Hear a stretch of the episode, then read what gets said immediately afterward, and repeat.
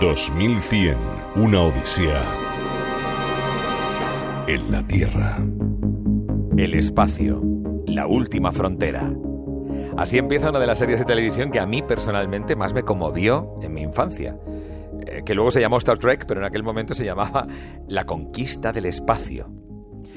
Claro, yo no dejaba de soñar. Yo era un niño que vio 2001 Odisea en el espacio con apenas 6 años, de estreno, claro. La guerra de las galaxias con 12.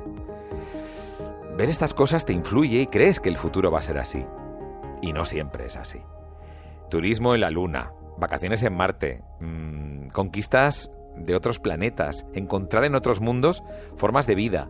Todo esto que se nos ha planteado en la ficción, en la realidad parece bastante más complicado. De entrada dices, ¿cómo es posible que no hayamos vuelto a la Luna si desde 1970 y poco eh, no hemos vuelto? Hombre, porque es caro. Porque es caro y no interesa probablemente. ¿Cómo es posible que no, no, no, haya llegado ningún ser humano a Marte? Bueno, porque el salto de la Luna a Marte, ese, ese es de varios meses. Y a ver quién aguanta varios meses en un viaje como es. De ida y de vuelta. Todo tiene su lógica y bueno es que exploremos todo esto, cómo es el transporte, el turismo, la conquista del espacio en el futuro. ¿Cómo será? ¿Cómo está siendo ya? ¿Y cómo, cómo nos vamos a mover? Ese transporte a través de vehículos autónomos. ¿Qué amenazas y qué retos plantea el espacio? ¿Realmente si encontramos vida en otros mundos vamos a podernos entender o directamente puede ser una amenaza? No sé, hay tanto por descubrir. Como siempre, hablaremos con expertos para que nos aclaren todo esto, pero antes recordar algo importante. Estás en 2100, una odisea en la Tierra. Contando con la ficción sonora de Aranzazu Sanginés, la producción técnica de Alejandro García y la producción y conmigo en el micrófono de Mar Barrera. ¿Qué tal, Mar? ¿Cómo estás? Muy bien, hola, ¿qué tal? Eres una forma de vida diferente a la mía, pero también formas parte de la especie humana. Me alegro de no hacer el programa con un extraterrestre. No, de momento no soy un avatar, ni vengo de una estrella exterior. Lejana, ¿no? No vienes de otro mundo. No. Qué bien, qué tranquilizador. Pertenezco a la Tierra, aunque no sé yo si tú lo has comprobado bien. No, no lo sé. Yo recuerdo películas como Mi novia es una extraterrestre, en la que salía una pedazo de... ¿eh? ¿Quién, quién, quién, Kim Basinger. Era. Kim Basinger. Kim Basinger, sí, Kim Basinger haciendo de extraterrestre que yo digo, oye, esto de extraterrestre está muy bien. Está yo muy que bien. tú tendría un poco de recelo, ¿eh? Sí, ¿verdad? que no me has hecho la prueba. No lo sé. si Interestelar. hay... ¿Hay alguna prueba para eso? No lo sé, no lo sé. En cualquier caso, tú seguro que has leído bastante sobre lo que nos espera en esos aspectos, ¿no? Mira, yo te voy a hablar de los coches y de los aviones. Bien, bien. ¿Vale? El espacio lo dejamos para luego. Bien, bien. Por ejemplo, los coches, eh, ya sabemos todos y estamos pensando en los coches autónomos y que van a conducir solos. Eso ya es Sí. prácticamente una realidad, ¿vale? Pero eh, hay una noticia buena Sí. de, los, de los fabricantes con respecto a las personas que nos gustan conducir. Ah, Y es que van a llevar la opción del manejo De manual. poder seguir conduciendo, ¿no? Claro, por favor. ya me contarás tú si quieres seguir conduciendo después de cinco horas de viaje. A ver si tú vas a querer Sí, seguir. A los que nos gustan conducir, Sí, ¿no? Cinco horas después todavía seguirás. Vale, bueno, vale. lo- los coches del futuro eh, llevarán muchísima tecnología y estarán totalmente dotados de conectividad. No solamente en el coche, lo que es eh, el aparato, sino que nos podremos conectar con los usuarios de un coche, de otro coche, con los que están circulando alrededor nuestra. ¿Te imaginas? Como una red social de coches. Ya, y- pero entre ellos, o sea, no hace falta hablar nosotros. O sea, los coches entre sí se van a entender. Entre ¿Quién ellos, pasa? ¿Pasas tú? nosotros. ¿Paso yo? Dale, sí, sí, esto es así, de hecho, sí hay un protocolo para eso, es verdad. Sí, sí. También en el futuro parece que va a haber menos propietarios y más coches compartidos, empresas con flotas de coche. Y las iremos compartiendo así, pues como alquilamos ahora las casas y como cogemos el transporte público. Mucho eso. más sencillo. El car sharing que le llaman, ¿no? En algunas ciudades está de moda. Yo lo utilizo, eh, lo he utilizado y de verdad tengo que decir que no ha ido del todo mal. Pero hay algunos aspectos que lo hacen complejo. El car ¿Como sharing. por ejemplo? Por ejemplo, lo primero, a la hora de acceder al vehículo, tú piensas que lo ha utilizado otra persona y que puede haberlo dañado.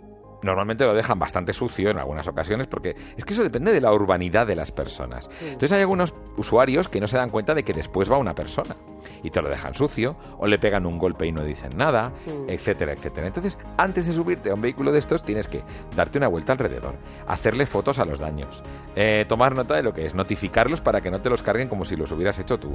Realmente lo complica un poco, hay que decirlo. Y luego, hay algunos que sí los puedes aparcar en cualquier parte, pero otros no. Otros necesariamente los tienes que aparcar en zonas verde o azul. ¿Qué pasa? Que muchas veces no hay sitio para aparcar en esas zonas. Entonces te sale mucho más caro las vueltas que tienes que dar para encontrar sitio para aparcar que lo que es el propio viaje, más el tiempo que tardas en encontrar sitio. Te he convencido, ¿no? De no Eh, sí. Creo que hay que perfeccionar mucho esto. Sí, pero se hará, se hará y de verdad que yo, sin embargo, lo disfruto y en la medida que puedo y si veo que sea un sitio donde encontraré sitio para aparcar, los utilizo. Sí. Los coches, por tanto, serán 100% autónomos, ecológicos y mucho más seguros. Bien, eso Se prevé que en un futuro los coches estén tan conectados al conductor, el que siga conduciendo, ¿vale? Que estudiará sus há- hábitos. El Ah. Machine Learning, pues lo mismo. Y el coche mismo podrá anticiparse a un posible incidente Ah, qué bueno. y coger a la propia conducción para que no ocurra, ¿te imaginas? Tú que eres de los que, por ejemplo, se abren mucho en una curva, ya te hago yo la curva. Me parece un buen mensaje. Claro. Y todo esto el en tiempo coche ya lo claro. sabe Eso y es. entonces en actuará, de segundo, sí, sí. actuará para Porque yo salvarte la sigo vida. sin entender esa costumbre de los conductores de abrirse ante una curva. A mí, vamos, en el, en el- práctico del carnet de conducir me dijeron que eso no se hacía. Y menos si invades el carril contrario. Es Ah. absurdo. Pero bueno, hay quien lo hace porque dice así entro mejor en la... Perdóname, están diseñadas las calles para que perfectamente. No necesitas abrirte ante una curva. O sea que, bueno, bueno. Tú Bueno, no estás muy de acuerdo, ¿no? Con eso. Eh, Tú eres de la- las que se abren las No, curvas. yo la cojo cerrada, de Ah, hecho. bien, bien, bien, bien, bien, bien. Vale, vale. He hecho alguna con- Vale, vale. algún curso de conducción. Bien, bien, bien, de conducción extremo, fenomenal. Sí, sí, Todos sí, deberíamos hacerlo. circuito, de hecho. Todos deberíamos Eh, por cierto, y, eh, lo que se cuidará mucho también, que ya se está haciendo, es el confort. Y claro, como los ocupantes van a ir incluso sin conducir, pues eh, iremos haciendo otras cosas. Oh, y haciendo otras y, cosas. y Madre vamos mía. a ir, el confort se está Madre mía, trabajando las muchísimo. carreteras, en fin, bueno, vale, vale, aquí lo dejamos. De los aviones, te cuento. Vale. Ya sabes que hay dos grandes gigantes que se han dejado de fabricar, el 747 y el A380, Sí. que tú bien sabes, que te encanta la aviación, Sí, creo. Sí. Y lo cierto es que en los últimos años la industria de la aviación ha optado por aviones más pequeños, con dos motores. ¿Y esto qué quiere decir? Que consumen menos combustible y son más rentables también para las aerolíneas. Es verdad. El nuevo A350, por ejemplo, consume aproximadamente un casi un 40% menos que los modelos que combustían, eh, que, hacían eh, la combustión de manera mucho más sucia en el pasado.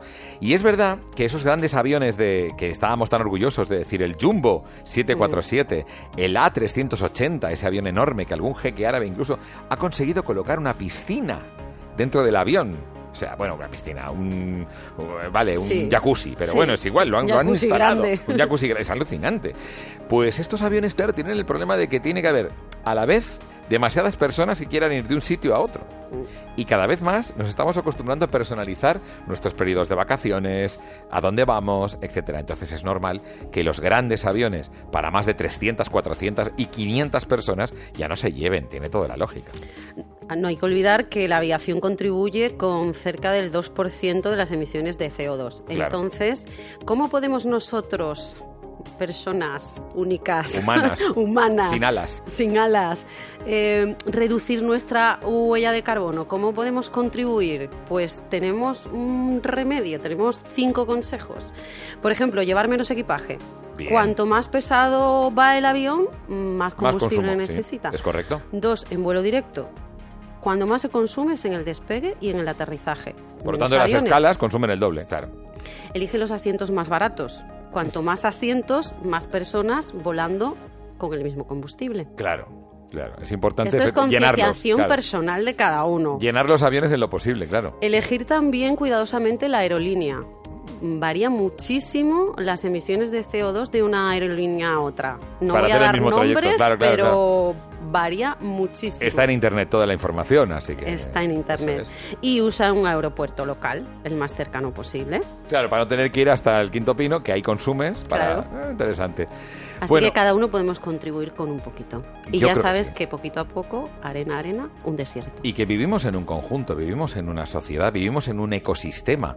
Así que yo creo que es un buen momento este, precisamente, para, para que sean los expertos los que nos den su granito de arena y su contribución a este ecosistema que se llama 2100, una odisea en la Tierra. 2100, una odisea en la Tierra. La verdad es que es un placer poder hablar de nuevo con una persona a la que siempre he admirado mucho, con una capacidad de concentración enorme. Es eh, nacido en Madrid, eh, pero bueno, yo creo que es el, el nacido en Madrid que ha dado más vueltas al mundo. Y creo que no me equivocaría si lo digo. Es nada más y nada menos que el primer astronauta español y además el primer astronauta español que ingresa en el Salón de la Fama. Lleva 35 años de experiencia espacial con la Marina de los Estados Unidos y la NASA y ha trabajado como piloto, como ingeniero, como astronauta y además en continua formación, nos lo va a contar enseguida. Nadie mejor que él para hablarnos de, la realidad, de lo que sería esa, esa ciencia ficción que siempre ha estado relacionada con los viajes espaciales. Porque la ciencia ficción siempre nos ha traído la imagen de que estaremos ya colonizando las estrellas. O sea, según la ciencia ficción de los 50 y los 60, ¿verdad, Mar? Tendríamos que estar ya colonizando otras estrellas. Totalmente. Y sin embargo, no, hemos, no nos hemos movido de aquí todavía. Todavía no nos hemos movido. Entonces, para hablarnos de todo eso, nadie mejor que Michael López Alegría. Michael, ¿cómo estás? Hola, muy bien. Un placer saludarte otra vez. Claro que sí, un placer. Cuando estuviste en el espacio tuvimos oportunidad de entrevistarte en la radio y fue maravilloso poderte incluso eh, regalar algunas canciones para que las llevaras en la Estación Espacial Internacional. ¿Te sirvieron? Sí, hombre, por supuesto. Tuve el honor de hacerle una pequeña selección musical para que animara sus mañanas y que quería escuchar música en español, que es algo muy, muy bonito por su parte. Eh, Michael, está claro que, el espacio eh, sigue siendo la última frontera, como decían en Star Trek pero realmente parece que nos está, vamos, nos está costando mucho cruzarla, ¿no? Bueno, es verdad, es un, es un ámbito muy costoso porque es muy peligroso y requiere muchos recursos para, para añadir y luego sacar toda la energía que hace falta para salir de la, de la gravedad terrestre. Claro. Y eso es caro, básicamente. Entonces, en un momento en el que hacía falta hacerlo por propaganda o por alguna motivación, o por, por alguna motivación que hubo en los 60, se hizo deprisa, todo lo deprisa que se pudo, y ahora quizá estamos yendo más despacio pero con mejor letra, ¿verdad? Sí, ha cambiado bastante la política alrededor de, lo que llamábamos la carrera espacial. Ahora se ve entrando muchos actores del sector privado, y es esa gente que más que nadie está empujando ahora a que los gobiernos otra vez retomen em, el, mando y, nos llevan afuera de lo que es la órbita terrestre y otra vez a la Luna. Claro. Hemos visto, eh, está en las noticias, ¿no? SpaceX y otras iniciativas que está viendo cómo están efectivamente llevando a los astronautas y además en unas naves que, madre mía, no, vamos, no podían, los de la Mercury no se podían imaginar cómo eran las nuevas naves de SpaceX, ¿no? Efectivamente, son muy distintos. Eh, eh, Michael, tú llevas tanto tiempo como yo en la radio, tú llevas tanto tiempo en esto como yo en la radio y has visto evolucionar, igual que yo vi evolucionar la radio desde los, los tiempos del magnetofón y la cinta y cortando cinta con unas tijeras ahora eh, se hace todo por ordenador. Imagino que en la astronáutica también ha, ocurrido lo mismo, ¿no? Una evolución en, más de 30 años. Sí, efectivamente, como has dicho, la nave de hoy, el Crew Dragon, que acaba de volver del espacio hace unos días, no tiene nada en absoluto que ver con la nave espacial, ni mucho menos Apolo y los, las otras cápsulas. Claro. Y, es lógico, ¿no? Porque la tecnología avanza. La propulsión sigue más o menos igual, o sea, es combustión líquida de, algo como querosena con oxígeno, pero lo que es la informática ha cambiado por siempre lo que es la navegación y, ese tipo de cosas. Y entonces, Michael, yo me pregunto, ¿hacia dónde apunta esto? Si nosotros eh, estamos viendo cómo las cosas evolucionan y evolucionan con este ritmo, ¿hacia dónde apunta? ¿Cuál será el, futuro de la astronáutica? Eh, sabemos que hay preparadas eh, misiones a volver a la Luna, etcétera, etcétera, pero ¿realmente, ¿realmente es posible conquistar las estrellas? Bueno, en nuestro tiempo no es posible, ni mucho menos Marte ni la Luna conquistar. O sea, vamos a tener, yo creo, una presencia permanente en la superficie de la Luna dentro de unos, unas décadas, pero lo demás queda todavía por esa misma cuestión de propulsión química, que es lo que nos eh, limita bastante estos días hasta que haya un cambio, un descubrimiento muy importante que cambia la velocidad con la cual podemos llegar a, otros, otras tierras, no va a ser posible la conquista. Michael, yo quería preguntarte eh, por qué se ha tardado tanto en incorporar a la mujer en el viaje a la Luna, ¿no? Ya se ha anunciado de que en 2024 pues irá la primera mujer a la Luna y de hecho hubo mucho ocultismo, eh, ha salido también ahora eh, sobre las mujeres que estuvieron trabajando cuando el Apolo, de las que estuvieron sometiéndose a las estrictas pruebas como otros astronautas y las que estuvieron en otros puestos también trabajando. ¿Por qué? ¿Por qué se silenció tanto la presencia de la mujer?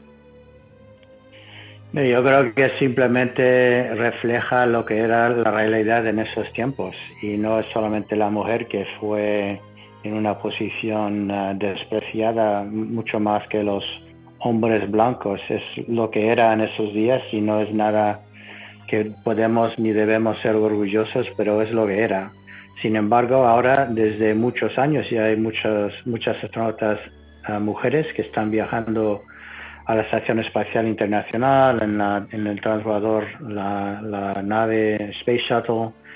Y por supuesto han dicho ya que la, próxima, el próximo, la próxima misión a la Luna será la primera mujer y el siguiente hombre que va a pisar la luna.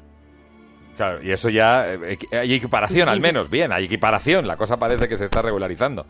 Pensando en el futuro y volviendo al, futuro, entonces la exploración espacial pasa necesariamente por la iniciativa privada. Tú eres uno de los casos, está claro. Eh, estamos viendo con SpaceX lo mismo. Estamos viendo que, es posible que haya publicidad en la Luna. Eh, ¿Realmente esto puede pasar por ahí? Absolutamente. Lo que pasa es que está pasando todo esto de los, las manos de los gobiernos a los privados y ellos quieren hacer rentable entre la, empresa de cualquier manera que puedan. Entonces, si es em, tener alguna publicidad o hacer un anuncio con un producto comercial, pues que lo hagan no tienen las mismas restricciones que tenían o que siguen teniendo la NASA, por ejemplo. ¿Y veremos eh, realmente propiedades en el espacio? Yo sé que se, en el futuro, eh, para evitar precisamente eso, nada más llegar a la Luna las primeras ondas, se dejó claro que nadie, y a nivel ONU, a nivel internacional, podía reclamar eso como una, como una propiedad suya.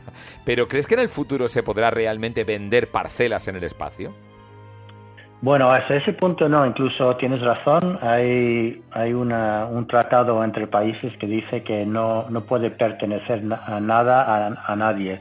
Sin embargo, aquí en Estados Unidos y en algunos otros países acaban de pasar eh, leyes que dicen que todo que es un recurso que extraes de otro planeta o, otro cuerpo celestial, sí que tienes el derecho de tenerlo y venderlo. O sea que es un, eh, yo creo que es un paso importante porque, como hemos dicho antes, sin tener un motivo comercial, las compañías privadas no tienen ningún interés. Eso es el dominio del gobierno para explorar y para descubrir cosas, ¿no? Pero para tener un negocio tenemos que tener algo que puede importar, em, dinero para, para, la empresa. Claro, claro, O sea que hoteles no, pero minas sí. hoteles sí, pero no, no han... A ver, pueden estar los hoteles, pero en la, la tierra no es... Ah, no es suya. vale, vale. Es, de todos. Es interesante, desde luego. ¿eh? Es un debate, es un debate. Veremos a ver qué, cómo acaba el debate. Pero, ¿cuáles son los peligros que nos pueden acechar en el espacio? Bueno, el gran peligro es llegar. O sea, es que estamos eh, dirigiendo una cantidad de energía tan enorme y se dice que cuando se enciende un cohete hay 10.000 cosas que pueden pasar y solamente una es buena. Y es un poco la idea, ¿no? Que añadiendo tanta energía a un sistema eh, tiene que ir todo perfectamente. Y luego el segundo peligro es la reentrada, o sea, el regreso.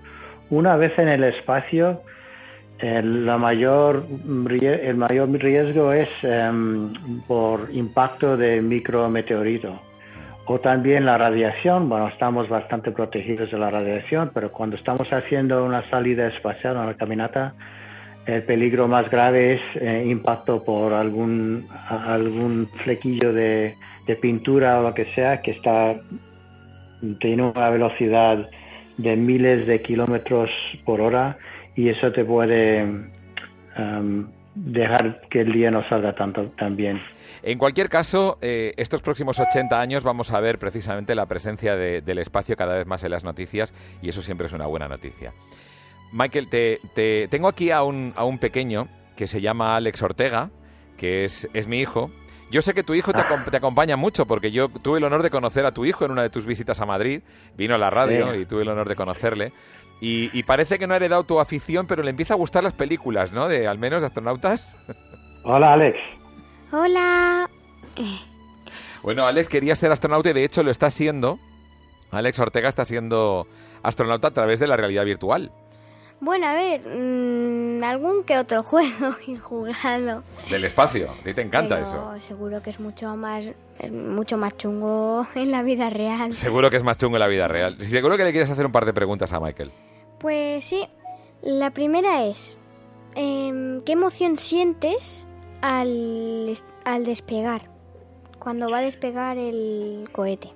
Bueno, es uh, buena pregunta. La verdad es que no es solamente una emoción, sino muchas, porque estamos pendientes de muchísimas cosas. Primero, claro, las responsabilidades que tenemos en el funcionamiento de la nave.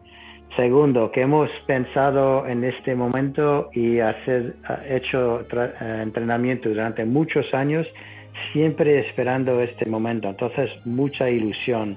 Luego, saber que vamos a vivir una experiencia única en toda la vida y luego, claro, un poquitín de miedo también porque estamos conscientes de lo que está pasando. Entonces, no es eh, qué emociones y cuáles emociones. Pues yo muy pocas veces en mi vida he sentido todas las emociones. La verdad. Porque no has sido en cohete. El día que vayas en cohete verás. bueno, más preguntas. Vale, la segunda es, ¿cómo te diviertes cuando estás en la Estación Espacial Internacional? Otra buena pregunta. Mira, no tenemos muchísimo tiempo libre, pero lo que la gente suele hacer es eh, conectar con sus próximos, con su familia, con sus amigos. Tenemos una especie de teléfono que podemos llamar cualquier número de cualquier país em, a la Tierra y hablar con la gente de vez en cuando llamamos a los nuestros queridos, no la familia y eso, pero de vez en cuando llamamos a gente que no hemos contactado durante muchos años y la gente al principio cree que estás mintiendo cuando dices que estás llamando desde el espacio, por supuesto. Luego, luego todo, toda manera de ocio, bueno, al menos pasear, o sea, leer un libro, ver una película, eh, las cosas suelen ser más o menos parecidas a, la Tierra, y, pero yo creo que la cosa que más tiempo pasamos es mirando por la escotilla, por la ventana a la Tierra, que es una vista increíble. Normal. es algo único ver por la escotilla la, la Tierra. Sí, desde luego. Ah, ¿Hablas como si has estado ahí? Virtualmente sí, es alucinante. ¿eh? Estaba reparando el Hubble. Y desde la reparación del Hubble con las gafas de VR miró hacia arriba y de pronto descubrió el planeta Tierra y se quedó sorprendido. O sea que. Sí, era muy bonito. Pero más bonito tiene que ser en la vida real. Bueno, desde luego, no tengo duda. ¿Y cómo se ve la Tierra? Mira, hacemos una vuelta a la Tierra cada 90 minutos, o sea que pasamos por un trozo distinto cada vuelta y bueno, lo que nos llama la atención al principio son los sitios que conocemos, donde nacimos, donde hemos hecho los estudios o la carrera o, donde trabajamos actualmente.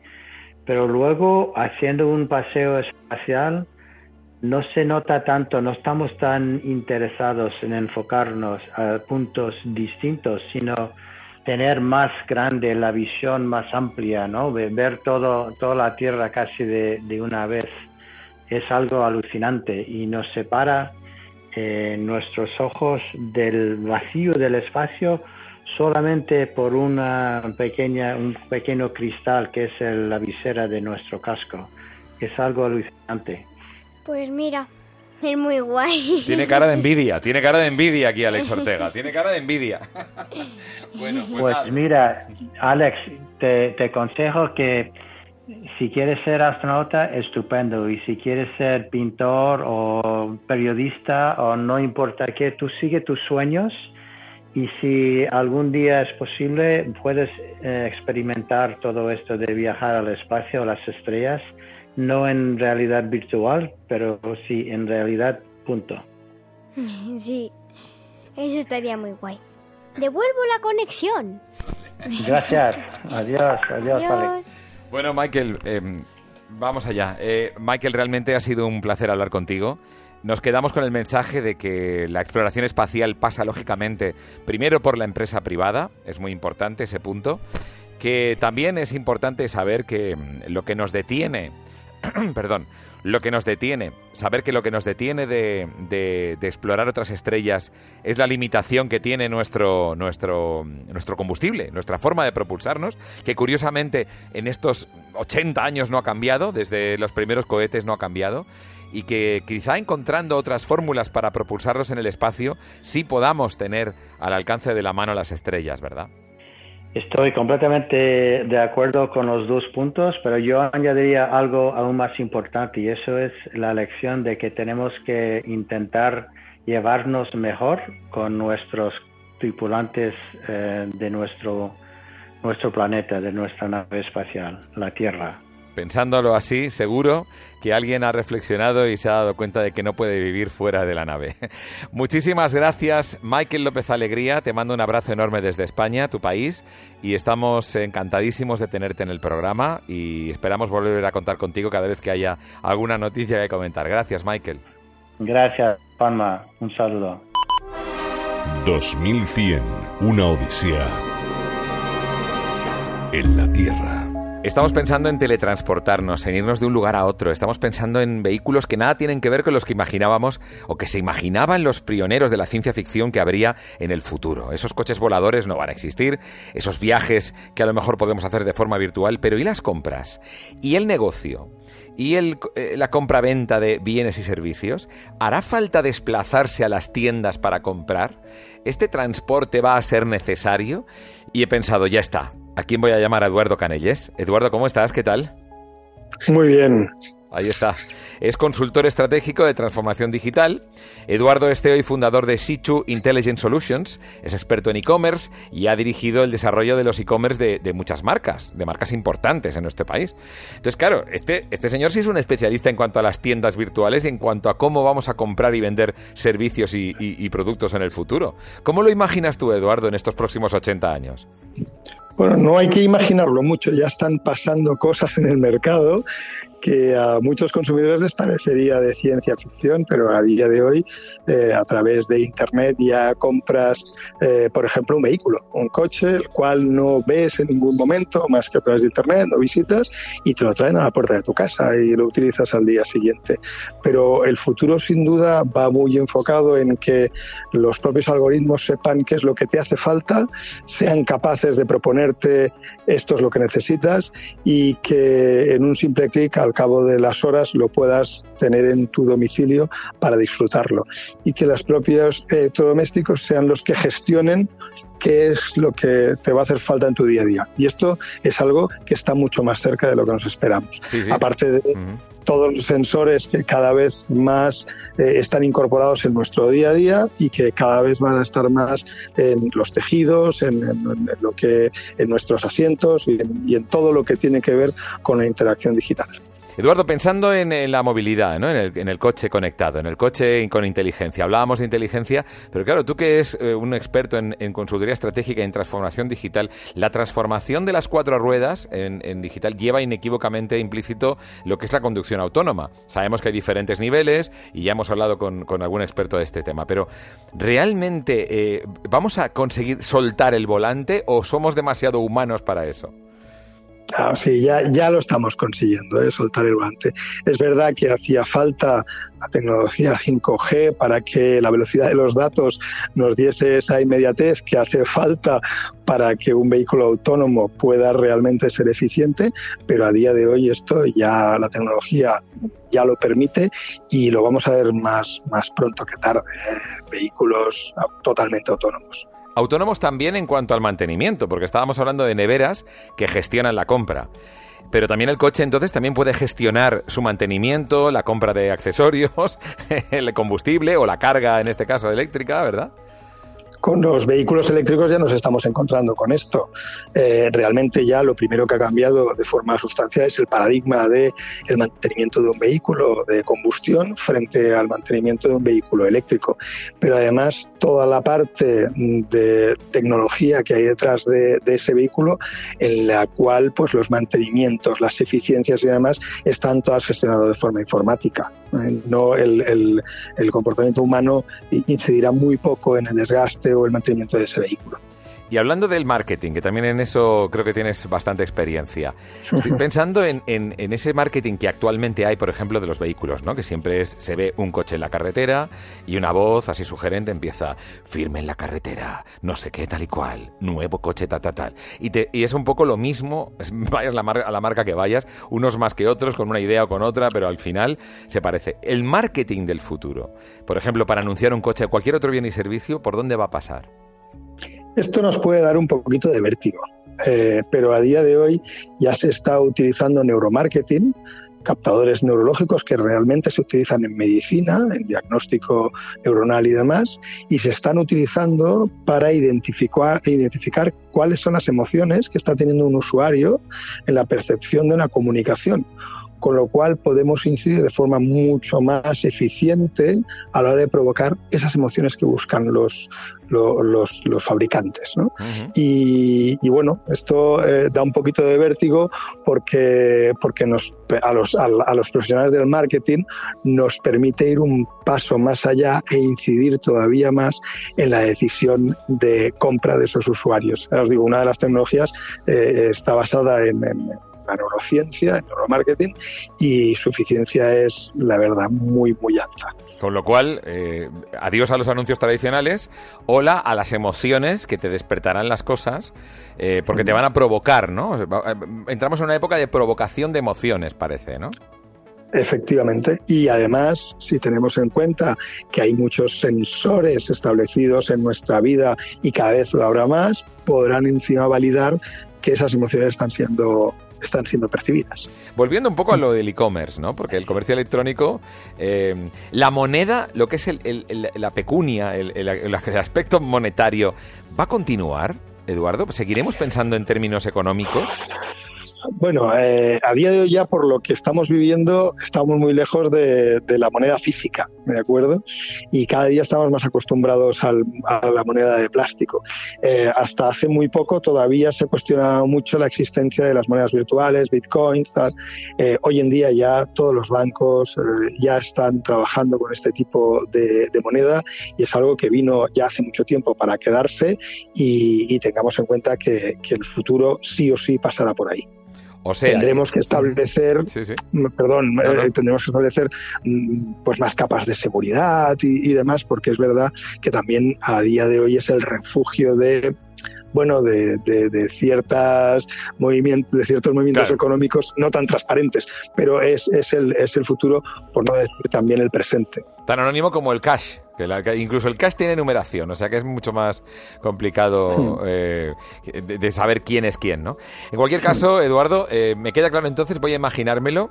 Eh, mi coche, por supuesto que ahí está en casa. Ya no digo que lo haya montado yo, ya no digo que me hayan llegado las piezas a través de mi impresora 3D, pero bueno, está en mi garaje, yo me subo en él y casualmente el coche ya ha comprado los recursos que necesita, él me lleva, eh, mi coche, estoy pensando en 2100, ¿eh? a 80 años vista. Y que efectivamente ya la primera parada que hagamos en una estación de servicio, por supuesto, conducirá él, ya tendré yo a mi disposición accesorios y cosas que el propio coche ha pedido para sí mismo porque ha sentido que le hacían falta o necesitaba una revisión o necesitaba una ampliación que sabía por inteligencia artificial que a mí me iba a gustar. Esto va más o menos por aquí, ¿no? Esto va por aquí, de hecho, insisto en que ya está sucediendo. Ya es ahora, a menor claro. escala, pero ya está, ya está sucediendo. Claro. Pues Eduardo Canelles, de verdad, enhorabuena por todo el trabajo que has hecho, tanto en la implantación del comercio electrónico en grandes marcas, como en el marketing, en, en ese, market- en ese punta de lanza de lo que está a punto de llegar. Eduardo, enhorabuena y gracias. Muchísimas gracias a vosotros. 2100, una odisea en la Tierra. Cuando se trata de imaginar el futuro, es muy importante tener la mentalidad de un niño y la curiosidad de un niño y la capacidad de un niño para imaginar cualquier cosa sin limitarnos por nuestra experiencia o por lo que nos hayan dicho.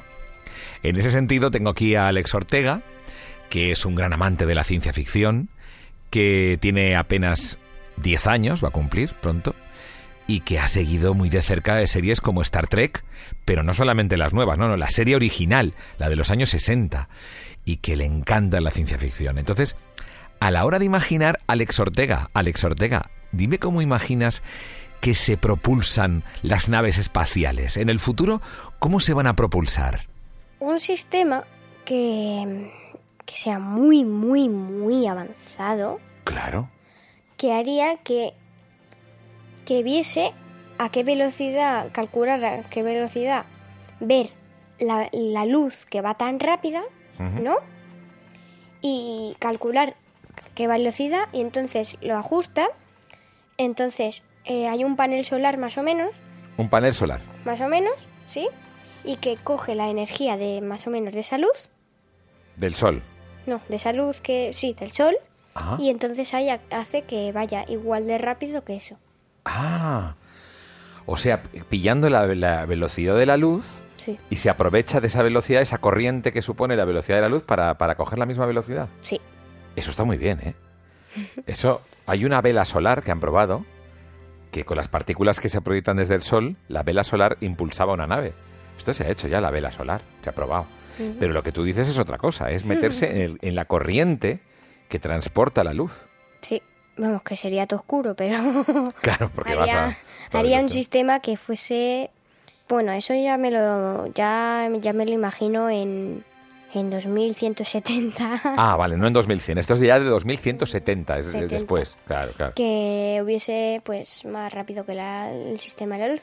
Ah, más rápido que la luz, todavía. Sí, eh, aunque la luz, una luz que vaya más rápido que la luz. Ah, una luz que va más rápido que la luz. Sí, Y esa se va a inventar en 2170. sí, Ah. según mi imaginación. Claro, claro. un poco en contra de Einstein, pero bueno, hay cosas que, aunque Einstein sea muy listo, no lo sabe todo. Y yo tampoco. Hay cosas que nadie sabe, por ejemplo. Hay a lo mejor hay, hay, algún, hay algún elemento de la tabla periódica de los elementos que no conozcamos. Eso es seguro. En la Tierra o en cualquier planeta. No lo sabemos todo, ¿verdad? No. Me parece un excelente final. Dejarlo aquí. Diciendo, no sabemos todo. Dice, Einstein no lo sabía todo y yo tampoco. Y nadie. Ni nadie. Pues muchas gracias, Alex Siempre Ortega. hay algo, siempre hay algo que hay que descubrir. Siempre. 2100, una odisea en la Tierra. Seguramente si miramos libros de ciencia ficción de los eh, primeros que hubo, allá por principios del siglo XX, encontraremos algo muy recurrente en casi todos ellos, que hay coches voladores. Pero esto, a la hora de la verdad, no resulta muy práctico, ni, ni muy posible tampoco. De hecho, todo lo contrario, los coches van más por el suelo que nunca y de hecho se trata de que consuman lo menos posible, no como un coche volador que consumiría una barbaridad. Pero claro, para eso mejor hablar con expertos. Conozco a alguien llamado Damián Falcón, que es maestro industrial en electrónica y es piloto además de transporte de línea aérea. ¿Qué tal, Damián? ¿Cómo estás? Pues nada, pues aquí estamos a tu disposición para Muchas gracias, hablar de, un poco de- del tema de los vehículos eléctricos. ¿Verdad? Porque es lo que nos espera el vehículo eléctrico. Dice, él ahora mismo se dedica a la reparación y al I más D de vehículos electrónicos y eléctricos. O sea, que, que tengan electrónica ya prácticamente todos lo tienen, pero eléctricos también. El futuro pasa por el coche eléctrico, sin duda alguna. Eh, el futuro, mm, yo diría que el presente. El presente, porque yo soy usuario de coche eléctrico, llevo cuatro años con coches eléctricos. eh, lo conocí en Estados Unidos y, ya cuando llego aquí a, a Centro Europa empecé a funcionar con él. Ajá.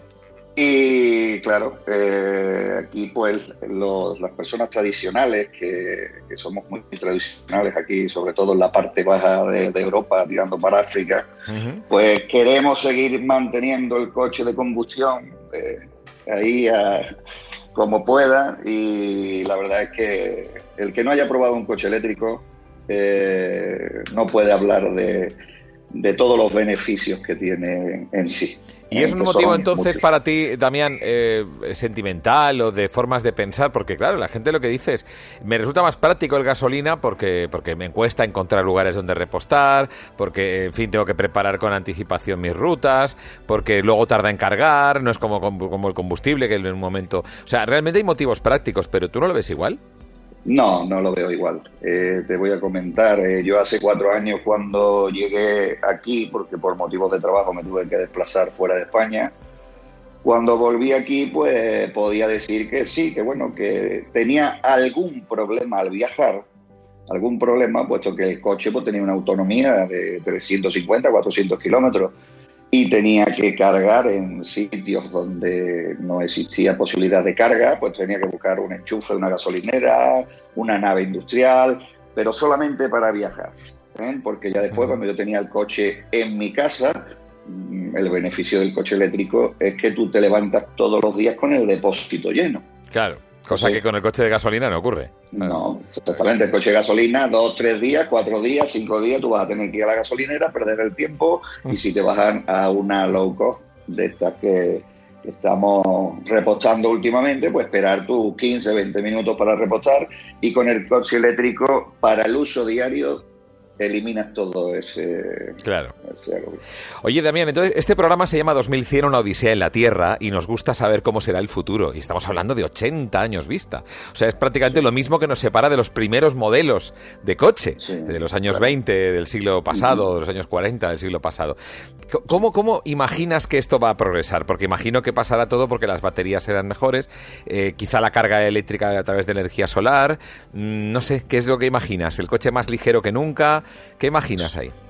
Pues imaginando, imaginando, pues como el coche ya tenemos que dejar de pensar en él como una como el vehículo de, combustión este que ya estamos todos tradicionalmente acostumbrados a que compramos un coche y tenemos ese mantenimiento de llevarlo al taller, las averías, el vehículo ya desde ya, o sea, es presente, lo veo como un electrodoméstico más. O sea, es un, un, gadget más que tú eh, te montas en él, lo utilizas y cuando no lo tengas que utilizar, pues incluso lo puedes dejar para que lo utilicen otras personas. O sea, el sentido de la propiedad del vehículo no existirá, sino que simplemente será un electrodoméstico que se utilizará como no lleva mantenimiento, no lleva absolutamente nada y ahora con esto de la conducción autónoma que cada vez está más cercana, pues básicamente el sentido ya ese que teníamos antiguamente en nuestra juventud de tener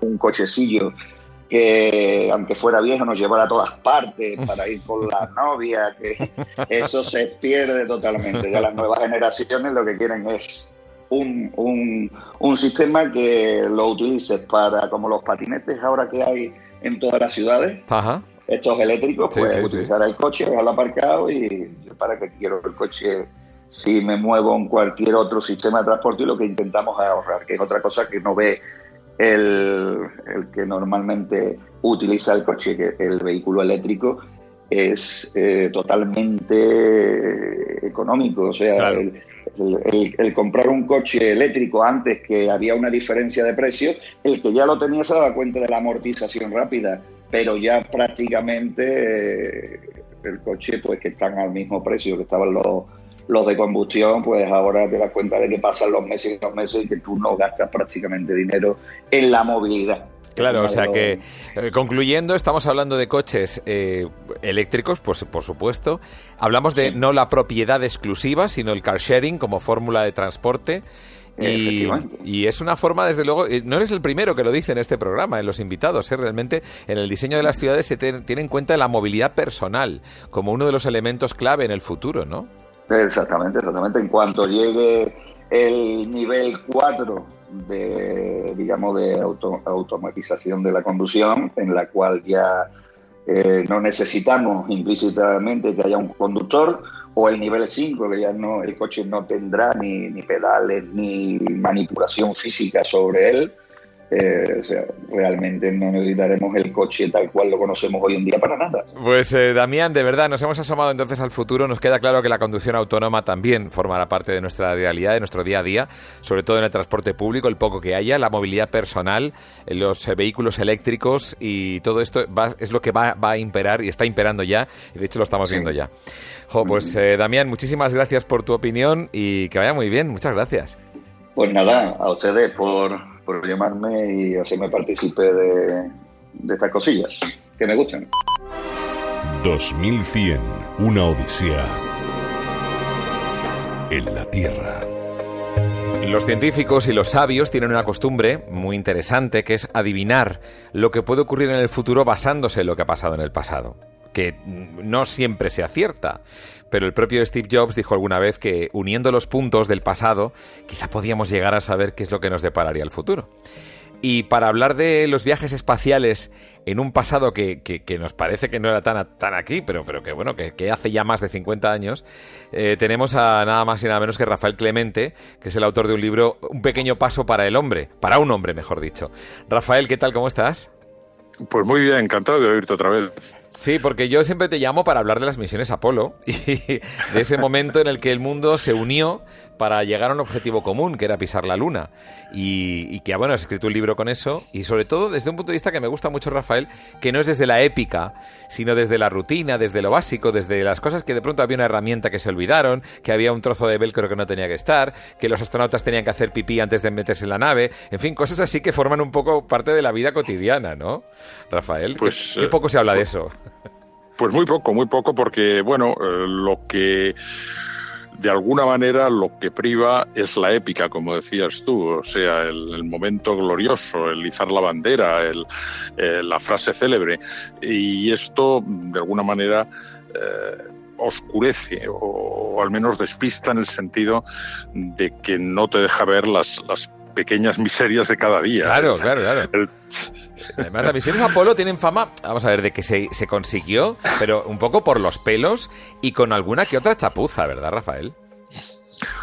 Bueno, vamos a ver. Eh, si te estudias un poco a fondo lo que fue el programa Apolo, verás que no había tanta chapuza. Es decir, estaban todos los detalles muy, muy, muy medidos. Es decir, lo que no se podía tolerar era un, fallo que pusiera en peligro las vidas de los astronautas. Siempre que había esa posibilidad, por supuesto. Y de hecho ocurrió. en, el Apolo 1. Eh, ocurrió, efectivamente ocurrió. pero, pero la, de alguna manera eh, se dice que en el momento del, de la catástrofe del Apolo 13, cuando explotó la nave a medio camino hacia la Luna, los eh, componentes del equipo de controladores en Houston nunca, nunca les pasó por la cabeza la posibilidad de perder a la tripulación. Tenían clarísimo que con más o menos dificultades, que costaría eh, gran esfuerzo o, grandísimo esfuerzo, pero los tres hombres volverían a la Tierra. Y eso en ningún momento lo tuvieron. Eh, Interesante. sí, sí, sí, lo tuvieron en duda, vamos, que no era una opción, no era una opción a volver. Em, no lo era. Esto, esto, esto se dice que lo dijo eh, Jim Kranz, el, el, jefe de controladores, el director de vuelo. Eh, no es cierto. Eh, aquello de que el fallo no es una opción es una frase que él nunca dijo, que lo incluyeron en el guion de la película que se hizo años después. Pero la frase queda bonita y desde luego refleja bastante bien el espíritu de esa gente. De esa gente de ese momento. Y entonces, claro, el tema es el interés en ir, ¿no? sea, si antes había un interés geopolítico, un interés de más que geopolítico, incluso de marketing, ahora el interés puede ser científico, pero la ciencia realmente quizá no, es capaz de motivar, al menos de momento, si no es para encontrar una vacuna para una pandemia como esta, eh, los recursos suficientes. Entonces, la motivación, porque dices, llegamos a la Luna, pero ¿qué hay allí? Es un descampado. Es que no hay nada.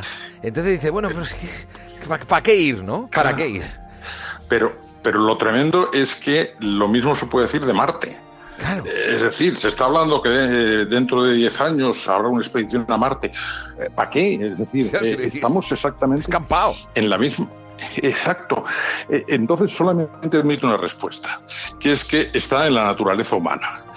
Eh, el hombre desde siempre, desde siempre ha explorado y está dentro de su ADN. Es decir, eh, como dijo Mallory eh, cuando le preguntaron por qué quería subir al Everest, pues porque está ahí y no hay otro motivo. Pero eso a nivel de iniciativa individual está muy bien, Rafael, pero convendrás conmigo que la cantidad de recursos que se necesitan va mucho más allá del esfuerzo personal.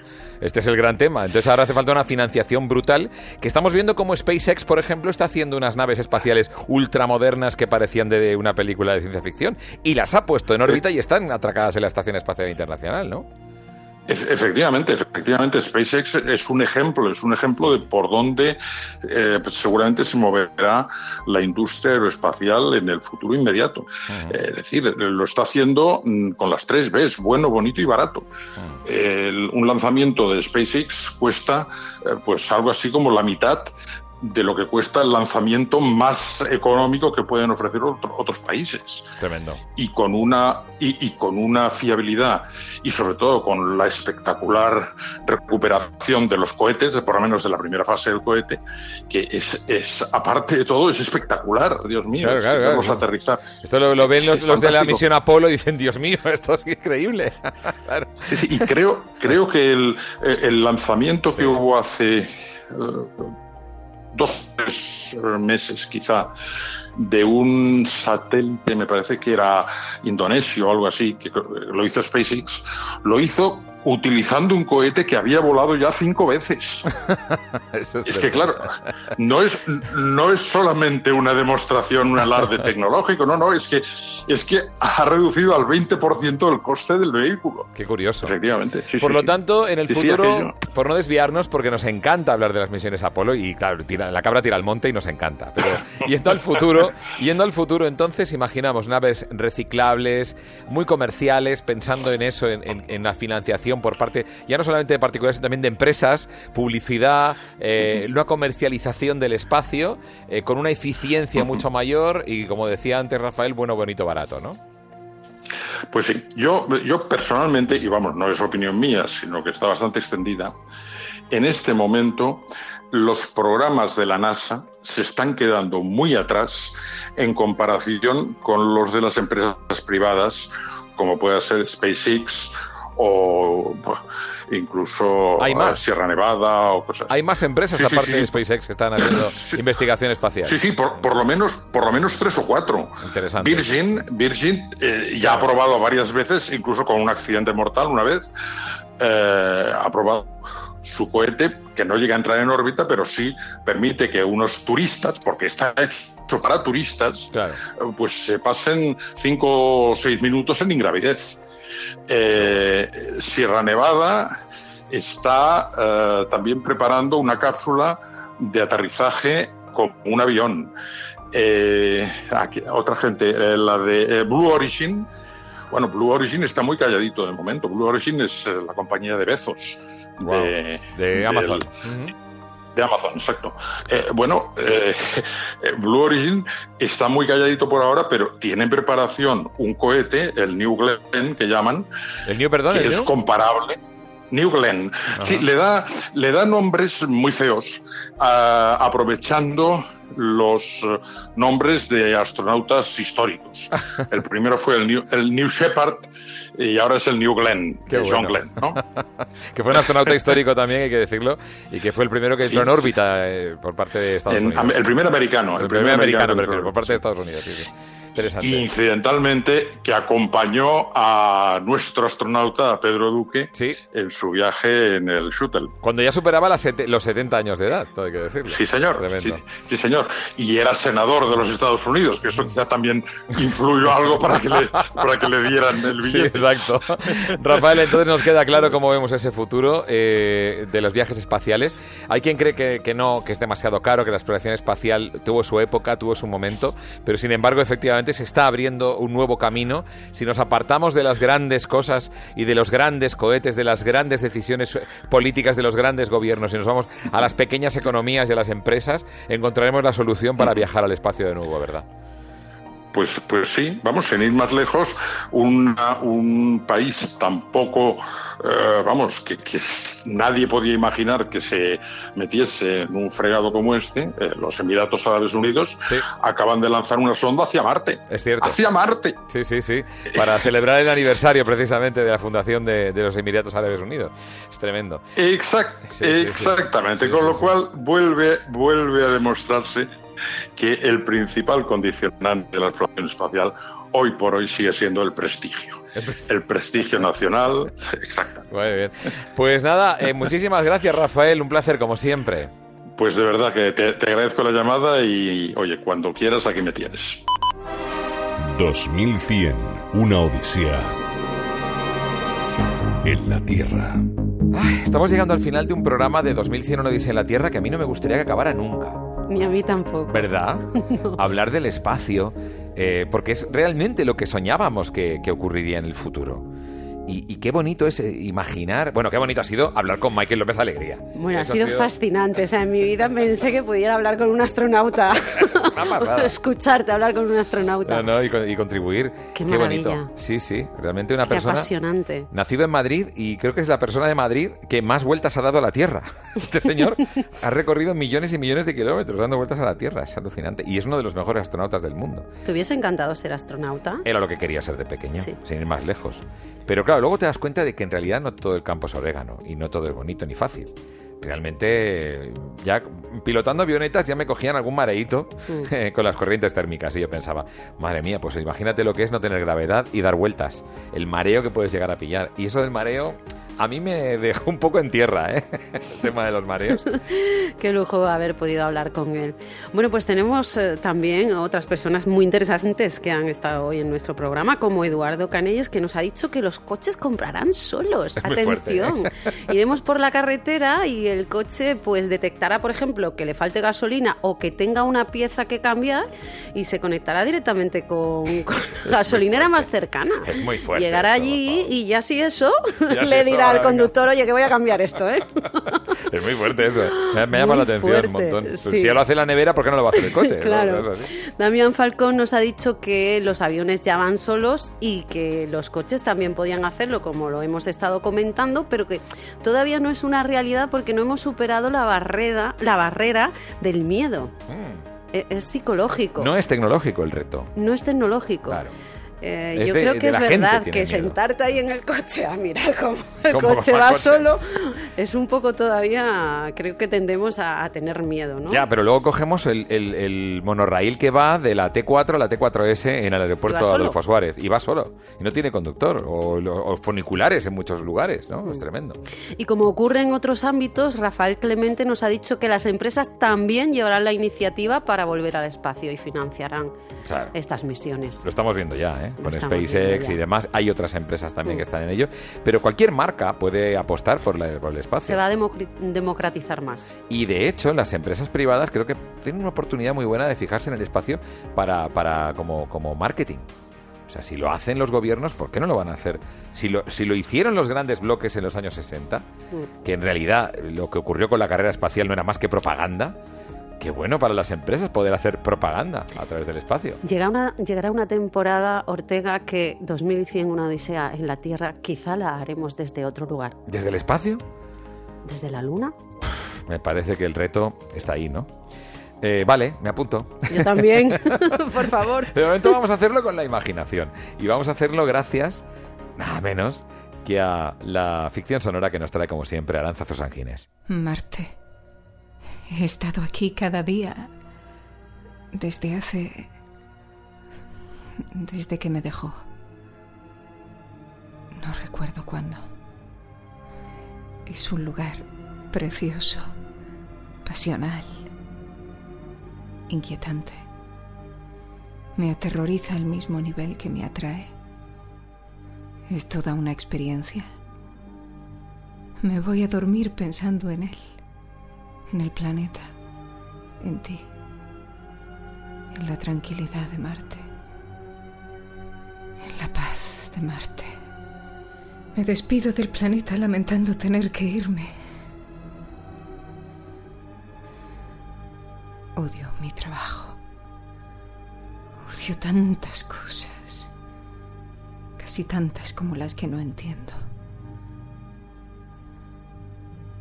Aquí no hace falta entender. Es mi lugar. Eres mi lugar. Oh, vaya.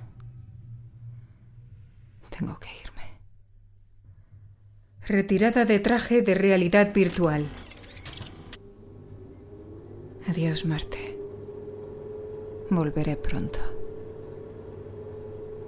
Quizás la próxima vez me atreva a quedarme para siempre. 2100, una odisea en la Tierra.